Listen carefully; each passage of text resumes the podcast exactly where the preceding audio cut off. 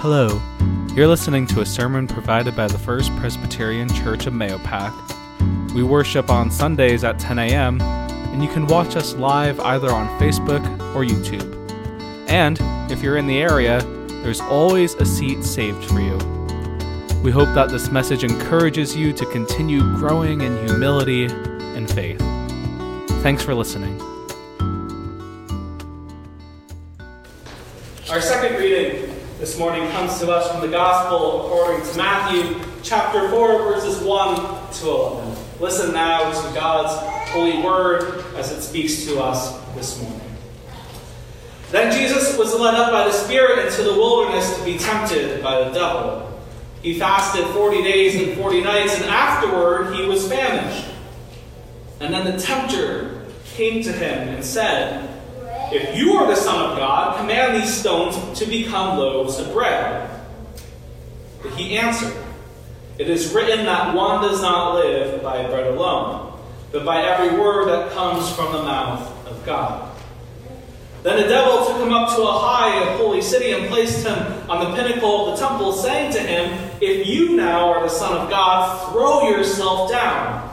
For it is written, He will command His angels concerning you, and on their hands they will bear you up, so that you will not dash your foot against a stone. Jesus said to him, Again it is written, Do not put the Lord your God to the test. Again, however, the devil took him to a very high mountain and showed him all the kingdoms of the world and their splendor. And he said to them, All these I will give to you if you fall down and worship. But Jesus said to him, Away with you, Satan, for it is written, Worship the Lord your God and serve only him. Then the devil left him, and suddenly angels came down and waited on him. Friends, this is the word of the Lord. Thanks be you, God. Let us pray. God, we ask that as we gather this morning, as we hear the story of your Son out in the wilderness, that we, O Lord, may have our hearts open, that our minds may be open, so that we may become more fully aware of the things that we need to let go, the things that cut off our life instead of opening them up to your abundant love, a love that you have called us to share with those around us. So we ask that the meditations of our hearts and the words that we speak may be pleasing and acceptable to you, and that the words you give us may feed us on our mountain journey. Amen. We find this morning that Jesus heads out to the wilderness to have some time alone. It's not as if much has really happened yet in Jesus' ministry, though, because if we look back to the previous chapter, we find that Jesus had only just been baptized by John the Baptist. Nevertheless, though, Jesus heads out by himself into what appears to be isolation, what appears to be time away from the busyness of life, the noises of life, and away from the temptations that life often throws our way as well. But Jesus, Jesus isn't alone. We know this. And like us, is confronted by forces that try to pull us from the arms of God.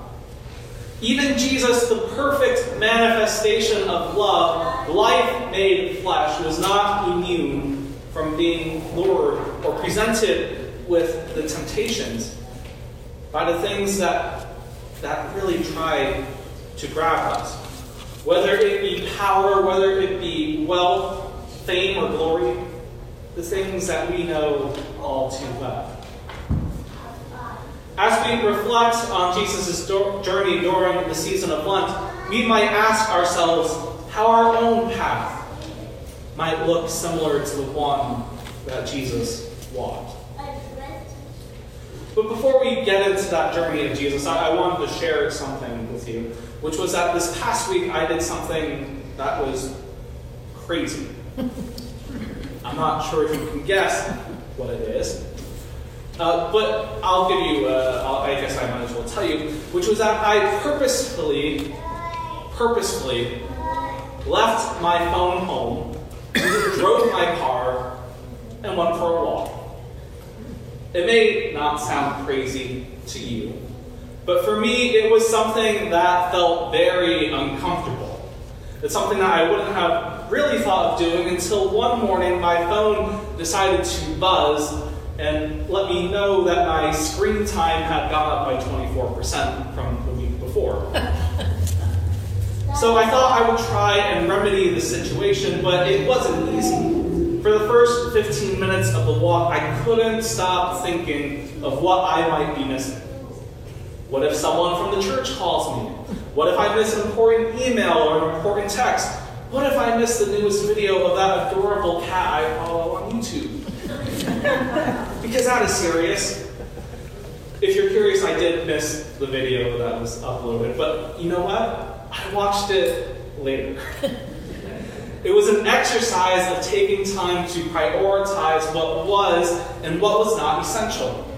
Because even things that are important are not always as important as they really seem.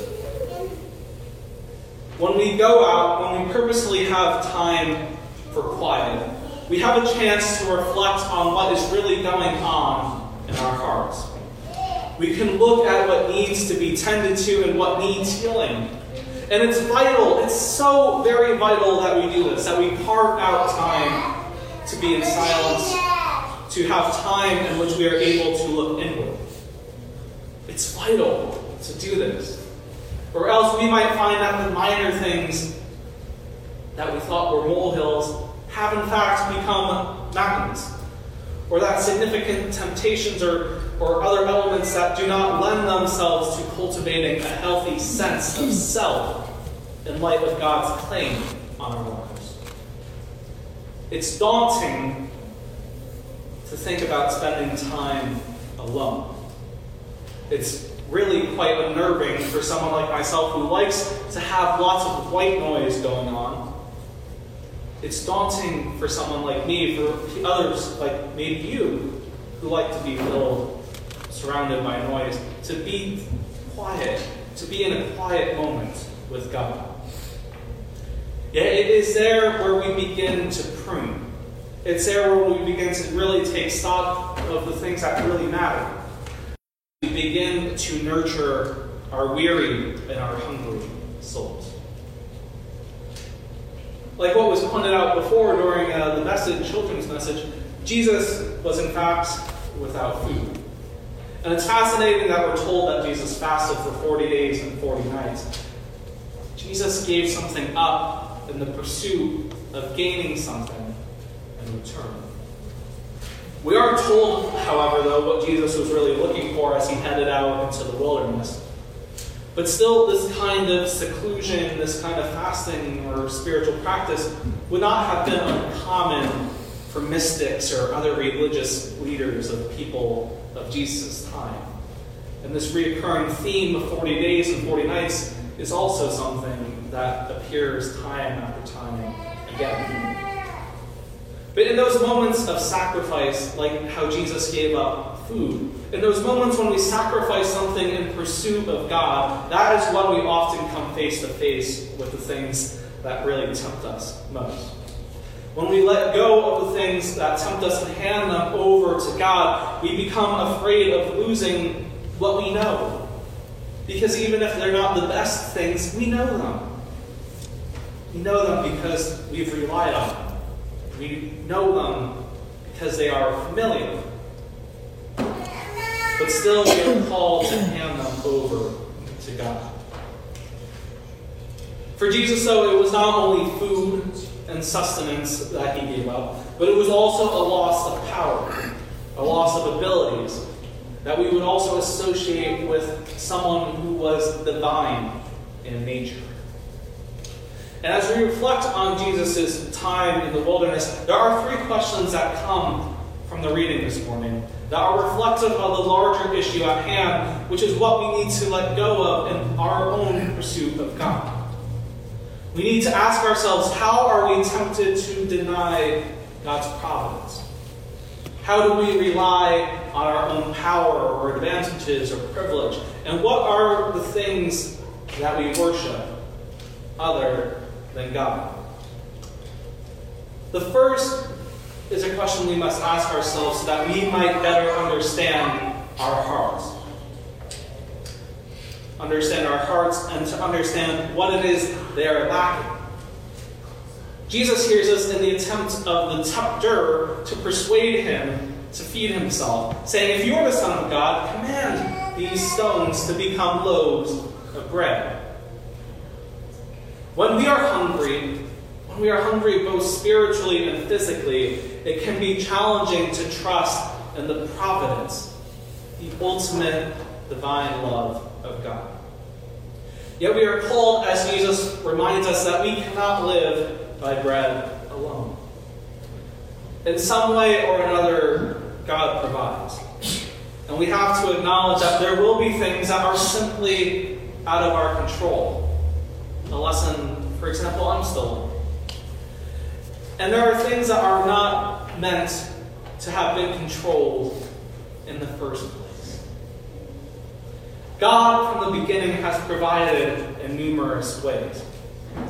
So, what we must do then is sift through all the things that are life giving and what leads us away from the life and the love of God, to separate them from the things we know will lead us to life anew.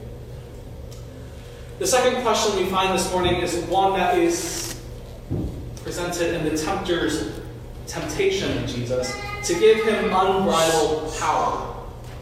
The tempter says, All these I will give you if you will but fall down and worship me. Jesus resists such a temptation. But it is one that we still very much struggle with on a regular basis. It is a temptation that manifests in our choices, a temptation that manifests in our interactions with one another. It manifests in those times when we hurt one another and when we hurt ourselves. It manifests itself in the times when we are not able to curb our thirst for control and unbridled power. Authority and power are very strong temptations, especially when we have the means and the privilege to exercise them. And on a personal level as well, we also have to be careful as well to the various aspects in our lives that we oversee. For we have been reminded in Jesus' rebuttal the significance of the call that we all have been given. That our lives, that our lives that have been created in the image of God are not our own. That our power and talents are not our own. And that we are God's. Not God's in you know, the but God's possessive, just clarifying that. that we are God's beloved, and that we have been called to ensure that all people may be able to thrive in the kingdom of God. A kingdom where the person who sits at head does not abuse their power, does not lord it over them, but uses it to make everyone, to make sure that everyone has a place at the table. The final thing that we hear in this morning's passage is something that is both individual and it is something that is communal. It asks what it is that we are worshiping other than God. The tempter brings Jesus up to the pinnacle, the highest point of the temple, and challenges Jesus to throw himself off so that the angels might keep the foot of Jesus from dashing against the rocks below. What is it that we worship? In what ways do we put God to the test? Perhaps we worship our vanity, our image. Maybe we worship the status quo and our desire to keep things even keeled because it's safer not to rock the boat, right? Or yet we might even turn to something that is even more dangerous which is worshiping a Jesus that is kept inside a box of our own making. as to make God's teachings more palatable and less offensive. We can worship many different things. And when we go off the path that has been set in front of us by God, we realize that the grass is not greener on the other side. We must guard our hearts as to ensure that they are true to worshiping what God has said to be good. And what has God said to be good? To do justice, love mercy, and to walk humbly with God. What is it that we need to let go of this Lenten season as we draw nearer to God and as we draw nearer to one another? What is it that keeps us from living as people who have been touched by the love of God? Perhaps it's fear. Perhaps it's fear. Maybe it's our fear of other people. Maybe it's our love of money or other indulgences. As these things unchecked will keep us from living in the fullness of God. Our Lenten journey into our own wilderness is one that requires us to do a lot of soul searching. It requires that we know ourselves and take a risk of living differently by turning away from our familiar vices, from the evils of the world, and the things that tell us of how we should live, even though we know God tells us something different. We need to be precise, though, in identifying what it is we need to let go. Because otherwise, from my experience, we as human beings are very good at convincing ourselves that everything is just fine. and that the old ways work, we don't have to change. We're all good. But we have to be careful, and that is why we have to identify what it is we need to let go. We need to remember how God came to bridge the gap. God came into the world. God came as flesh to bridge the gap in our broken world to bridge the gap between us and God, to bridge the gap between us, one another, to bridge the gap between us and this wonderfully created world. God came to show us how each of us are unique, beloved, and special. In this Lenten season, we have an opportunity to explore our spirituality and our faith in a way reminds us that our mortality and death may be coming at some point. But there's also the death of the old, things that don't give life, and a rebirth of things that bring us life. So, as we confront these three questions, these three challenges today, it comes down to whether or not we have the strength to say, Away with you. Away with all your false lies, false promises, Satan. Away with your false sense of security. Because if we manage to summon those words from our lips this Lenten season, our faith and our lives will be richer for it. Not rich in a material sense, but rich in the sense that our hearts will once again be full. Full after having let go of the toxins and the poisons that have kept us from one another, and filled with the good things, the good nutrients, the good food that brings our soul to a new life. A new life in God, and a new life in the community and the fellowship that we have with one another. Amen. Thanks again for listening, and we will hold you in prayer as we head into a new week. If you'd like to learn more about our church and ministry, or if you'd like to learn how you can support us, you can visit our website at mahopacchurch.org. Until next week, God bless.